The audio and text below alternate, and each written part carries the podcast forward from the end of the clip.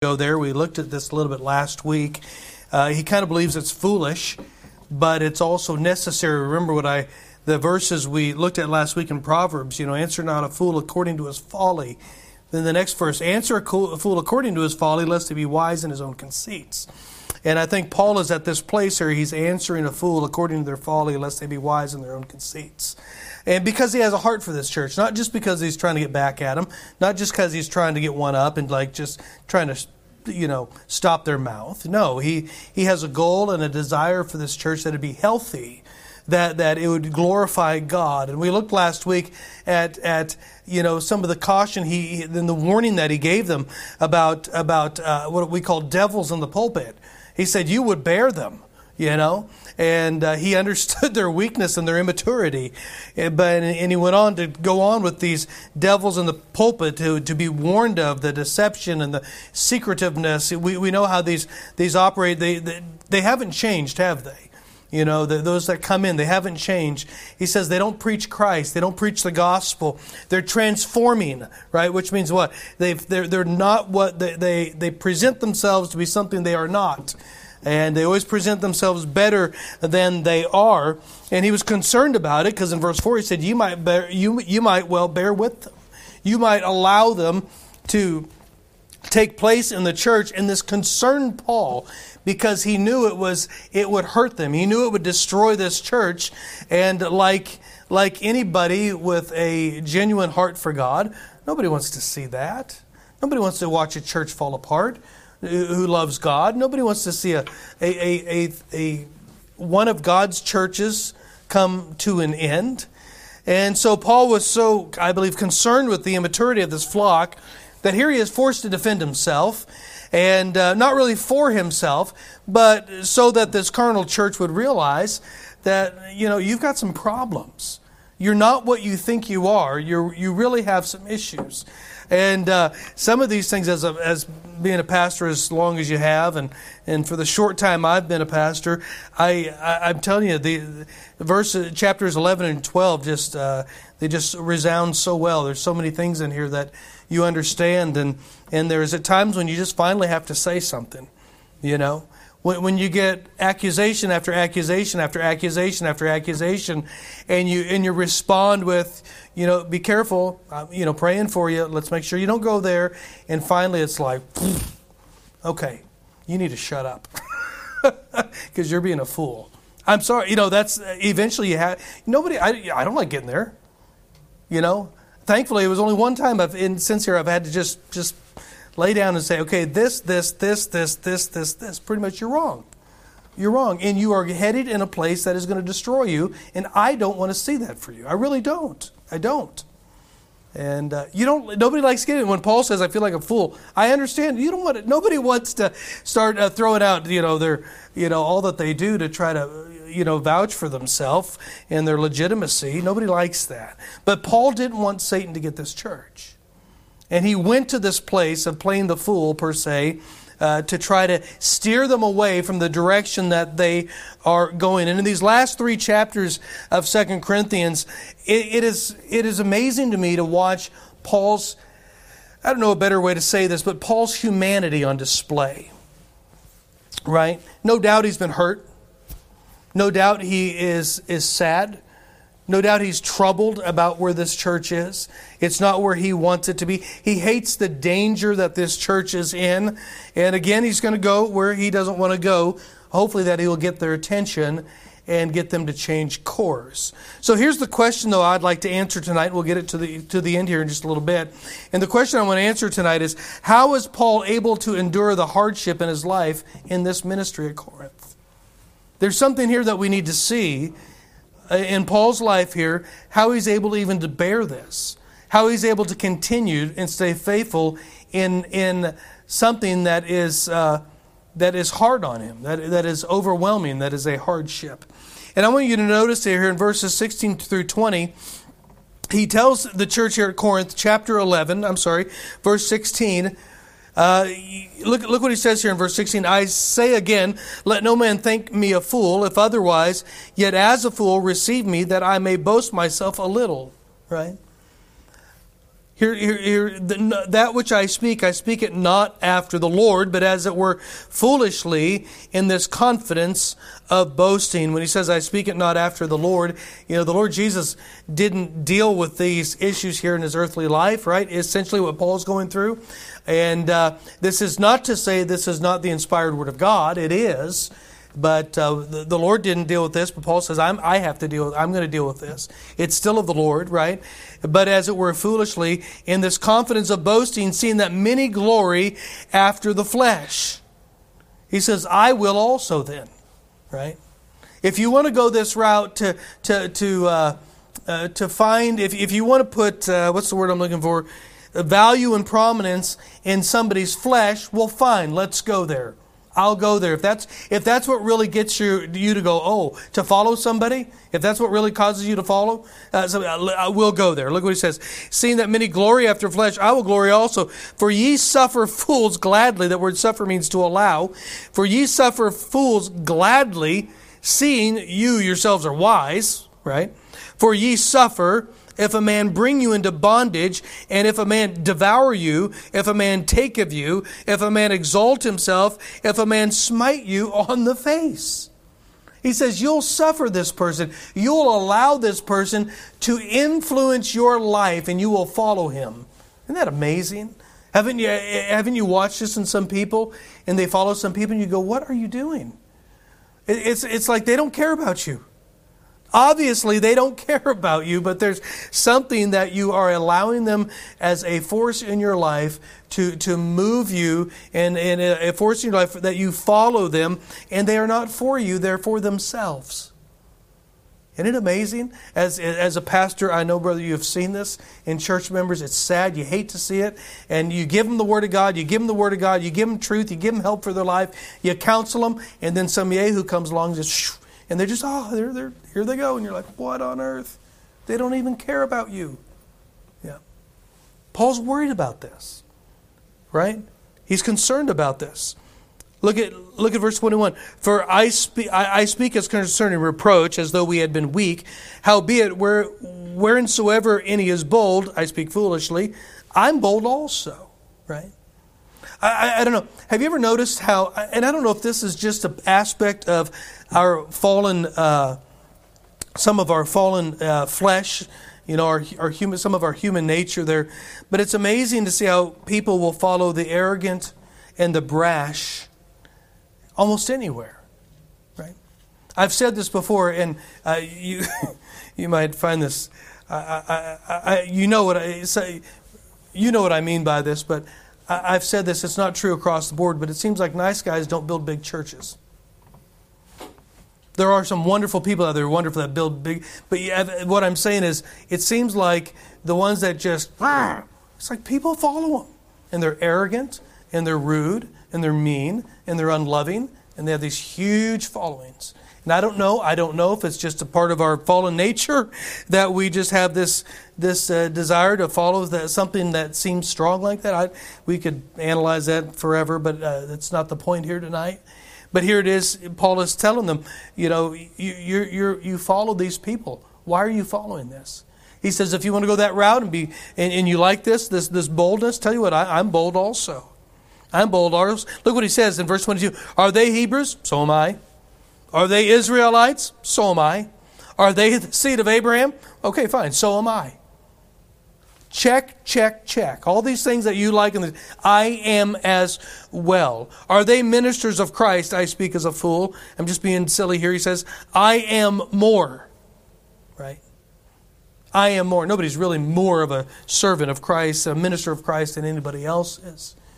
Right? But look what he says, I am more. Look, look, look at this in labors more abundant, in stripes above measure, in prison more frequent, in deaths oft.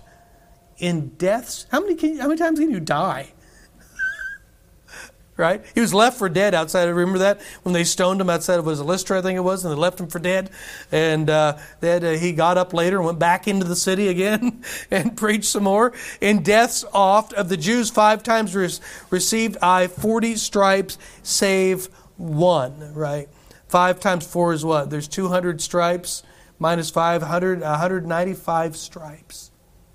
Yikes. Yeah. Thrice was I beaten with rods. Once was I stoned. Thrice I suffered shipwreck. A night and a day have I been in the deep in journeyings often, in perils of water, perils of robbers, perils of mine own countrymen, and perils by the heathen, and perils in the city, and perils in the wilderness, and perils in the sea, and perils among false brethren, and weariness and painfulness, and watchings often, and hunger and thirst, and fastings often, and cold, and nakedness, and beside all of those that are without, that which cometh upon me daily, the care of all the churches. This guy, Paul's a tough cookie, man. Right? I remember our pastor years ago uh, in Aurora, we'd get uh, students from BBC that would come down and help out, you know, at the church. And uh, he called them homing pigeons because they always had to go home every weekend. Wherever they were from, they always had to go home. He's like, why can't you just stay around where God put you? Always got to go home. Always got to go. and, and uh, there, there, was a, there was a certain toughness of the servants of God that I would say personally is not in me uh, and and is probably not as common as it used to be in some. But I tell you what, uh, some of these some of these men and women that served God in years ago they were tough. They were tough. Some of them went to the stake and were burned. Yeah, young people, older people, women, men. I'm telling you what, the righteous are as bold as a lion, right? But the wicked flee when no man pursueth, right? The wicked flee when no man, yeah. Yeah. Paul's tough. Obviously, this church was, uh, was impressed with superstars. Obviously, they were impressed with those that came along that, that built themselves up as really being something. And Paul was like, okay, fine. Fine, here you go. I wonder if they had known about Paul's credentials earlier, if they would have responded to him differently. But see, Paul was such a, a character of a, has such character. He didn't want people to follow him, follow him. He wanted people, he said, follow me as I follow Christ, right? If he wanted people to follow him, he could have come to the church and said, hey, do you know who I am? I am this, I am this, I do this, I've done this. He could have had, I mean, slides all over the, or what are they now? Videos? He could have showed us videos all over of all of his. Uh, this is where I was shipwrecked, three days and a night. I mean, he could had he could had emotional uh, closings at the end of all of his messages and just drawn them in emotionally with all of the things that he suffered. And I tell you, there could have been weeping and wailing at an altar and all of these things. He didn't do that, obviously, because now he is. Right. Yeah. Wasn't who he was because he didn't want people to follow him. Remember a preacher I know very well. I don't. It's recorded here, so I don't want to say who it is, and but I know him very well, like like we've known each other our whole lives well. Anyway, that's enough. He invited a man to preach in his church, and uh, the guy was too busy. Too busy. He was a pretty well known preacher in this uh, area, and uh, until he was at a meeting that this individual's church was hosting a big national meeting. It was in another country, and uh, I'm giving too much away. And a big national meeting, he's like, "Oh wow, I didn't know your church was this big. Oh wow!" And then it was like, "Hey, you want me to come preach for you?" The guy said, "No, thanks. no. You were too busy last time when you, th- you thought it was too small. Yeah. Now that it looks good to you, now, now you're interested. No, thanks. I'll find somebody else." Paul would rather glory in his infirmities. Look what he says here. Look in uh,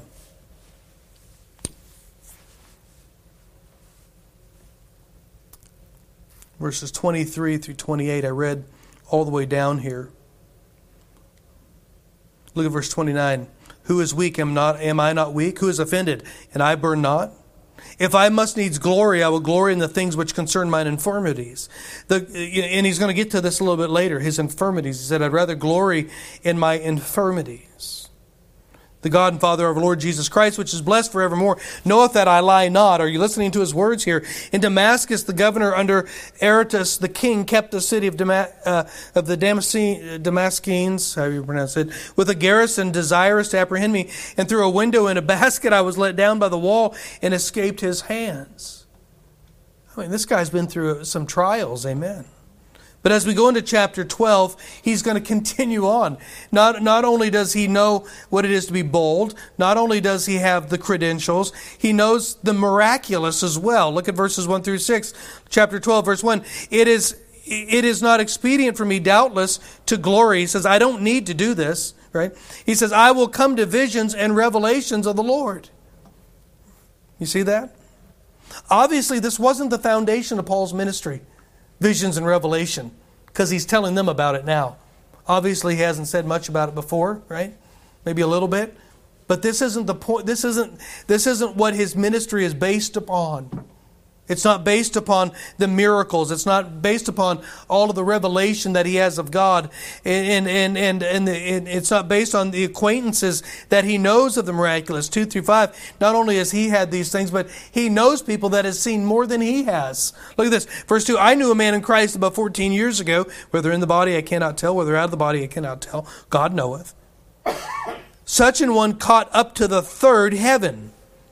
And I knew such a man, whether in the body or out of the body, I cannot tell, God knoweth, how that he was caught up into paradise and heard unspeakable words, which is not lawful for a man to utter.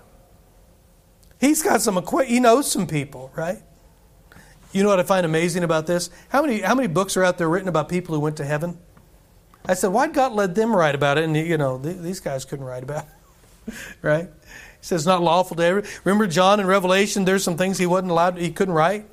He wasn't allowed to write, but yeah, this 12 year old boy can write all about his book about what he saw in heaven. Yeah.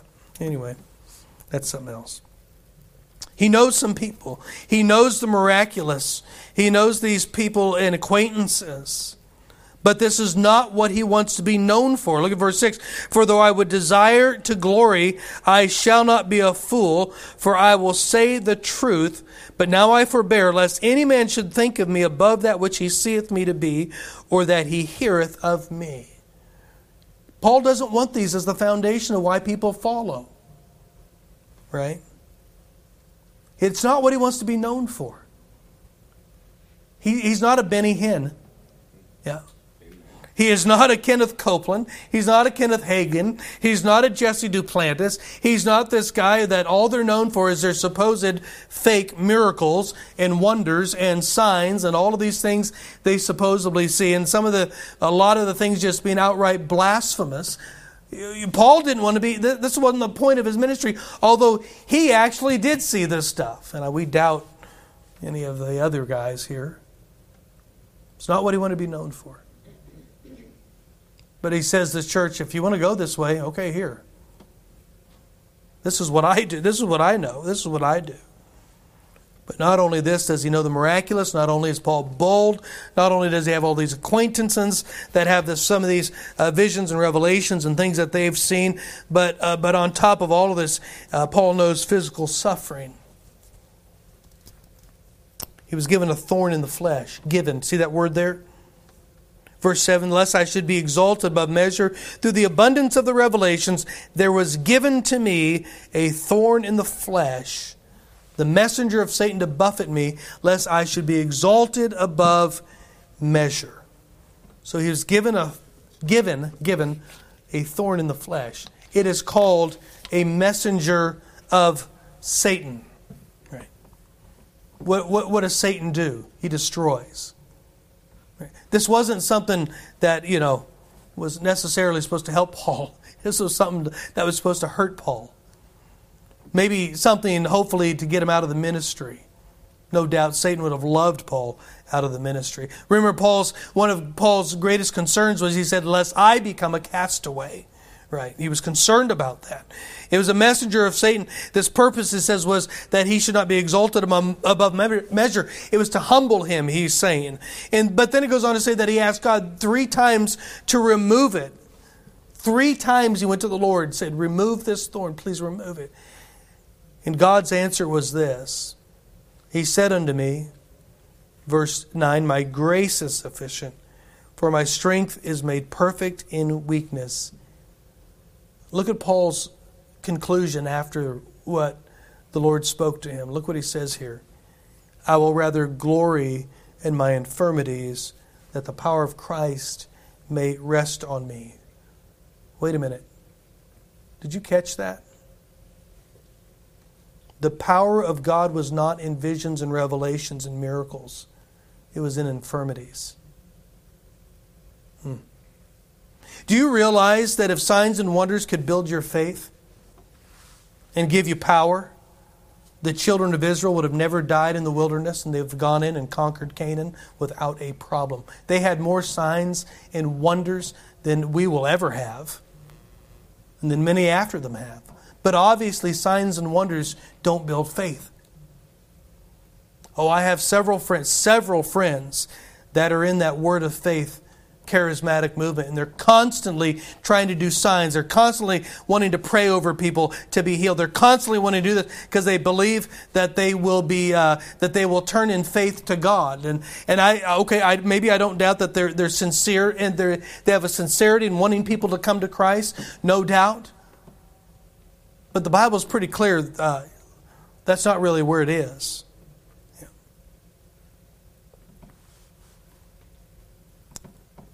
Look what he says the power of Christ may rest on me. Therefore, will I take pleasure in infirmities. Wait a minute. The power of God shows up in our weakness, shows up in our infirmity. Are you letting Paul's words sink in tonight? Are you seeing some of his humanity? Are you seeing some of his, his, his heart with this church? This is a load to bear.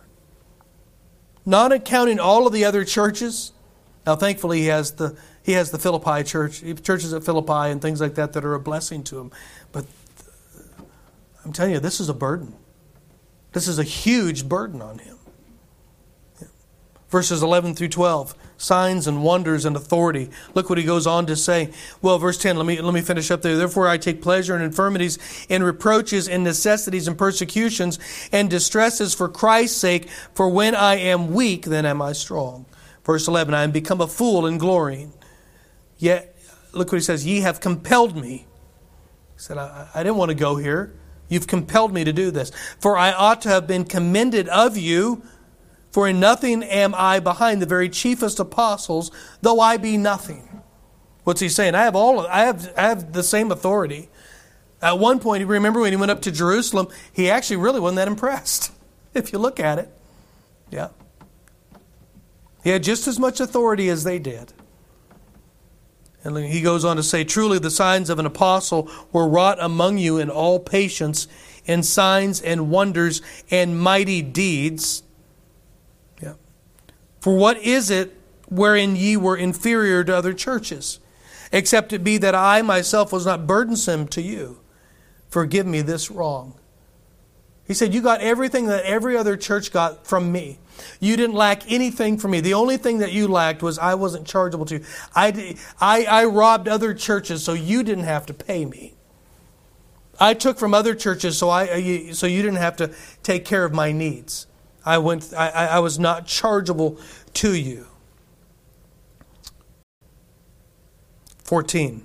Behold, the third time I am ready to come to you, and I will not be burdensome to you, for I seek not yours but you. For the children ought not to lay it for the parents, but the parents for the children. And he's going on here to say how it is this is the response, his responsibility to to uh, he is, as the parent to this church, it's his responsibility. Children aren't supposed to be providing for the parents. Parents are supposed to be providing for the children until it comes time for them to buy your nursing home.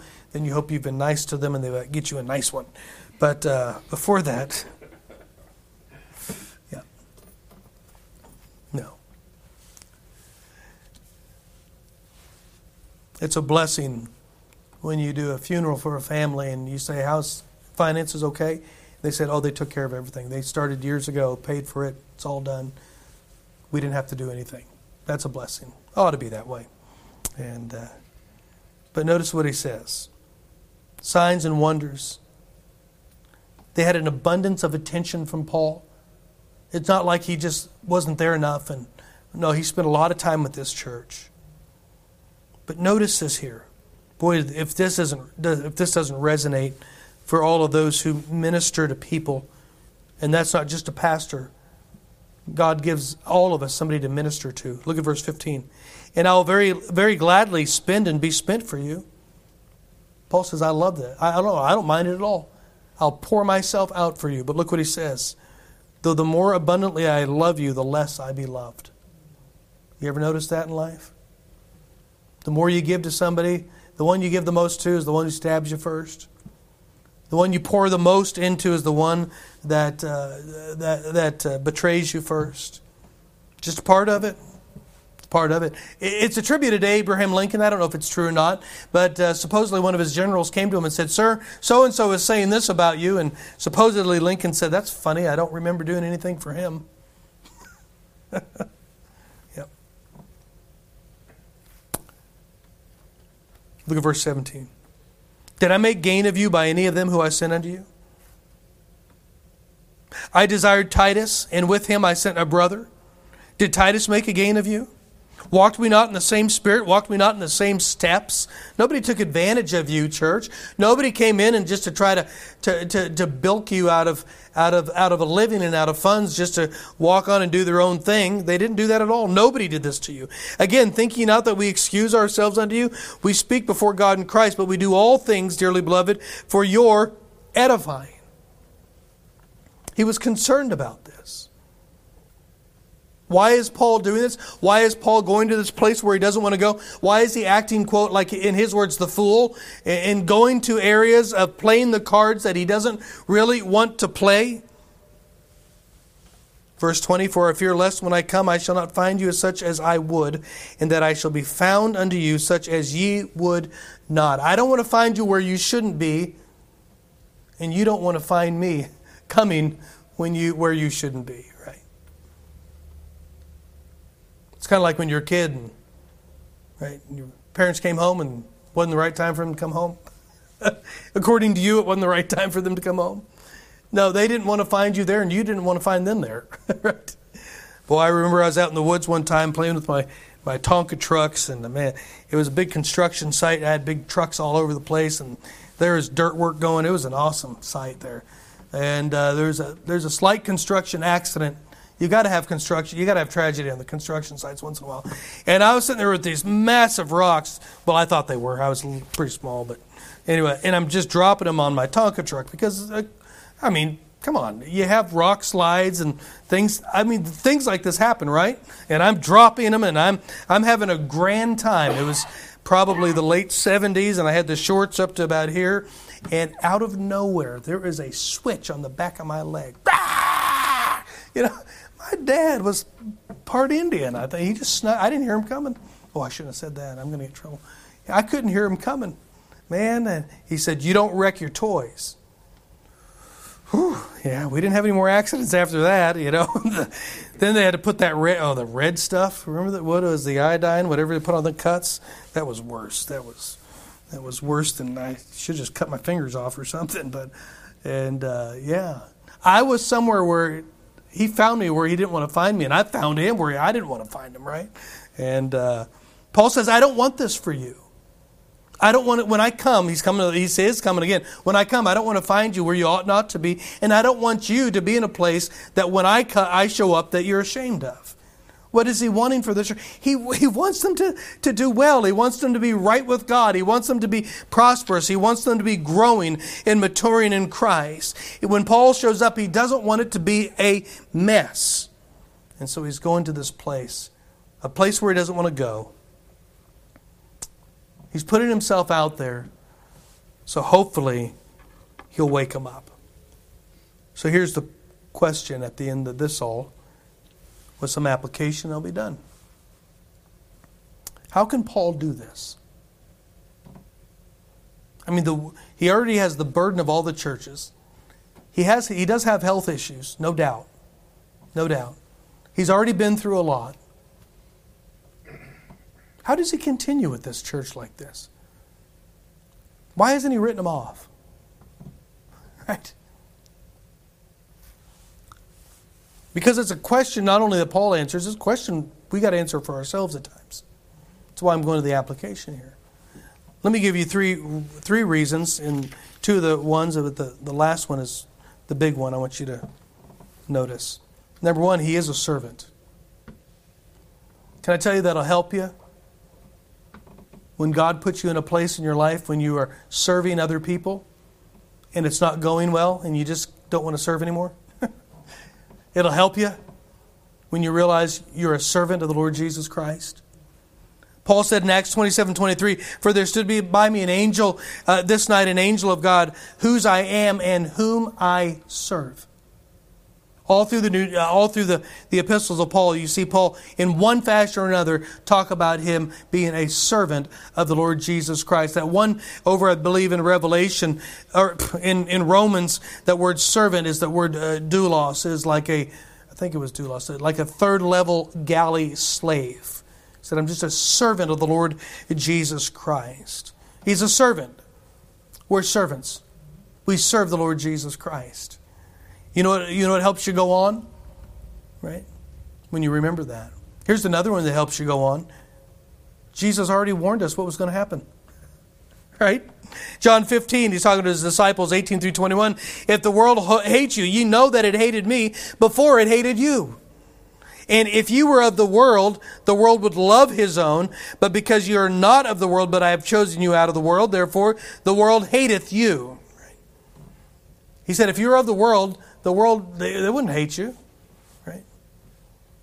Remember the words that I say unto you the servant is not greater than his Lord. If they have persecuted me, they will also persecute you. If they have kept my saying, they will keep yours also. But all these things will I do unto you for my name's sake, because they know not him that sent me. Jesus says, What they did to me, they're going to do to you. He warned us. If you're going to serve God, and if you're going to serve people by serving God, you got to remember you're a servant. You got to, we've got to remember that Jesus already warned us. It's not going to go well. They're not going to receive it sometimes. They're not going to respond right. Here's number three. This church at Corinth, yeah.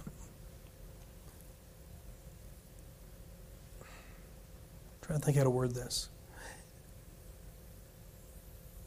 Go back up into verses 7 through 9. I'm going to show you this. And he talked about the thorn in his flesh. Right. And then in verse 8, he besought the Lord thrice.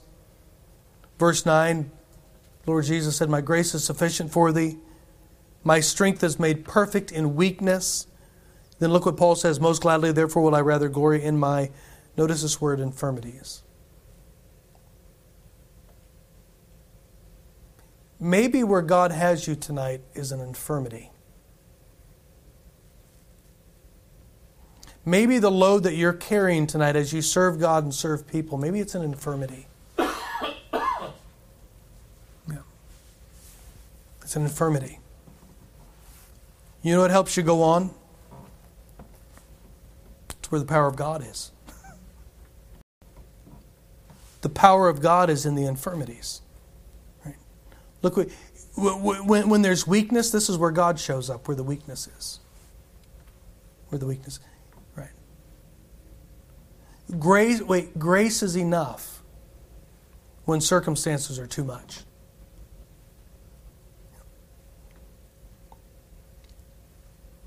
I think this helped Paul. But we're all servants as well, aren't we? We serve God, we serve people. We've all been given ministries. It's, everybody's is different. Everybody's is different. Yeah. But we all have something, a way that God has given us to serve Him and to serve other people. And can I tell you tonight, we know this. This the, the ones in here tonight, you've been on the planet enough time. Maybe a couple of you have. You know, even a couple of you have. You've been on. If you serve God and you serve people, you know what's going to happen? You're going to be maligned. You're going to be lied against. You're going to be hurt. Right? The one who doesn't care will be the hero, and the one who does care will be the bad guy. When, when you serve God, when you serve people, heartache and pain are part of the fringe benefits. It just is. Jesus warned us. If you listen really closely, it kind of sounds like the ministry of Jesus, doesn't it? Only ours doesn't end with the crucifixion.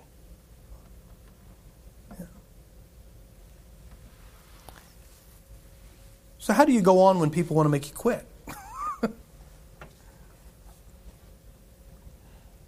at a place when Paul maybe, I'm not saying, I don't want to interject too much here, but at a place where he could have maybe just spent more time somewhere else and just said, okay. He actually went even further than he wanted to, to try to get them to turn course and get where they ought to be. How was he able to do that? Verses 7 through 10. Can I tell you, Paul never said what the thorn was? God never revealed what the thorn was. Don't bother guessing. I think that's kind of futile, really. I, we, there's a lot you can, a lot of inference here. I, have heard a lot of different things of what it was. His eyes. I think that's viable. I mean, I mean, you know what? That makes it's it's logical, anyways. I mean, some people think it's a person. Some people think it was physical ailment. Some people say it was a, a messenger. See, messenger, messenger is a person. Whatever it is, God didn't tell us because it wasn't the point. It wasn't the point. It was something that Paul wanted removed, though. That's what we know. Regardless of what it was, it was something that Paul wanted removed, and it was something that Paul called an infirmity. We all know what that is, right? You know, I'm glad that God didn't reveal what it was because whoever had what Paul had would have felt pretty good about themselves. And whoever didn't have would have been that we would, we would have uh, minimized their infirmity and be like, well, it wasn't, wasn't Paul's. right. Everybody's infirmity is their own infirmity, and God has allowed that. Whether it's a person, whether it's a physical ailment, whether it's whether it's uh, I don't know, fill in the blank. I'm not doing good tonight on that. but it was an infirmity. And so, what comes with an infirmity that God allows in our life? I just said it earlier grace, divine enablement. God helps. God helps. You know what else comes in there? We have it here His power. His power. His power. No wonder Paul said, More gladly would I rather glory in my infirmities that the power of Christ may rest on me. Look at it. Therefore, will I take pleasure in infirmities? Now, that sounds really weird, doesn't it? It's like, yeah, here comes another one. This is awesome. Man, this is great. This guy won't leave me alone. He's just lied about me all over the country. Yes, this is awesome. No, come on, that's. Paul says, I, I, take pleasure in infirmities, look at, in reproaches and necessities, in persecutions and distresses for Christ's sake. Now, not of his own making. I mean, we, we have we do some really dumb stuff that we say, oh, I'm suffering for Jesus. No, you're not. You just made a really bad decision, is all it was. Right? For Christ's sake, the ones that are for Christ's sake. He says, I, I, I, I take pleasure in them. Why? Because he knew power of God's going to be here. Grace is going to be here. Yeah. You know what it caused him to do? Really, when you think about it, look at chapter 13 and verse 1. I'm not going through chapter 13, don't get scared. Chapter 13, verse 1 This is the third time I am coming to you. In the month of two or three, in the mouth of two or three witnesses shall every word be established. Yeah. You know what Paul's going? You know what Paul's doing here? He's just continuing his ministry with the church at Corinth. He's not writing them off. He's not done. He's not done.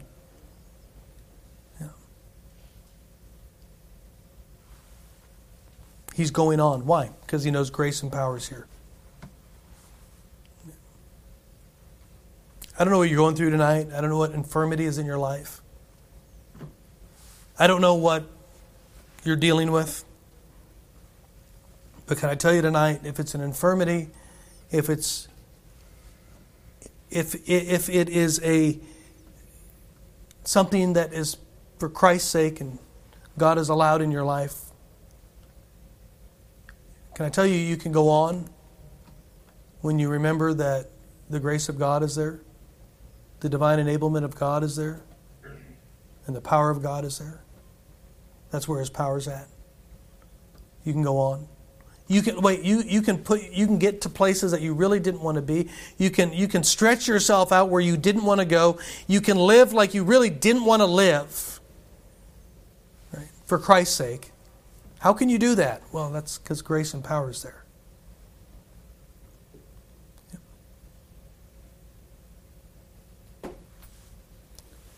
This is what Paul he listed all of the, the chapter 11, chapter 12, a little bit of, a little bit of chapter 10, 11, 12. Pretty much the end of this letter. He just poured himself out. But he's going to continue. He's not going to quit. He's not going to quit. If God has brought it in your life, don't quit. Just turn to Him. Ask Him for His grace. You ever do that? You ever ask God, I need your grace right now. I need your help. I need your power. If I don't have your power right now, right, I may do something that I shouldn't do. I may go somewhere I should go. I may say something I shouldn't say. I really need your power right now. Can I tell you every time it shows up? Yeah. yeah. not with a flash of light or anything crazy, right? You just continue, watch, you continue on with what you were doing without missing a step and being tripped up. Grace is enough. Power of God is enough when the circumstances are too much. God help us tonight. Whatever infirmity He's allowed in your life, trust Him tonight. Continue. Just continue on. Keep going. And turn to Him for the grace that you need realize that the grace and the power is in the infirmity. It's there. Because if you try to watch, if you try to put it off, I mean, you guys can see it, right? If you try to put the infirmity off and, and try to get rid of it, like, oh, I got to get out of this as quick as possible. Well, you're getting away from where the grace and the power is. I'm not saying you go out and look for it either. I mean, we're not like weird like that either. Father, thank you tonight for this lengthy, lengthy portion of Scripture, we see the heart of Paul. We see a lot of reasons to really just to kind of quit and go on. Go to go spend your time at another church and spend more time over with these people. I mean, good grief, let's go spend some more time at Philippi. They actually love me. Instead of hanging around this place. Thankful, Lord, that you wanted this recorded and we got to read this. I'm thankful that we see a little bit, a little bit, one of the keys to Paul's ability to continue. He, he, was, he was tapped in to your grace. He was tapped into your power. Maybe that uh, other infirmity here, I mean, he's learned that a little bit.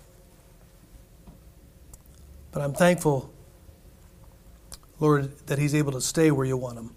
Lord, you've brought things into our life that for the cause of Christ, they're hard, and at times we may want to walk away from them. But Father, I'm thankful that your grace and your power is there, in there, in that, in that, what we might think of an, is an infirmity. It's there. And Lord, help us to just turn to you and rest on you and depend on that grace and ask for that power every time we need it. That you'd be glorified.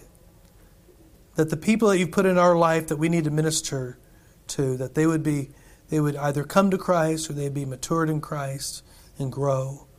Whatever the need is there, that you'd help us to be used for that. Lord, we thank you for these things. Thank you for hope. We thank you for hope. We thank you for a purpose and reason that you show us here. And uh, we thank you for these things in Jesus' name. Amen. We're not going to have an invitation tonight. We'll just take a moment. Let's just take just a few minutes. And you can just stay where you are just for a few minutes. We'll be quiet. And the Lord has spoken to you, and you need to deal with Him. You may do that. We don't have any instrument to play right now, but uh, we don't always need an instrument for that. So I'll just give you a moment.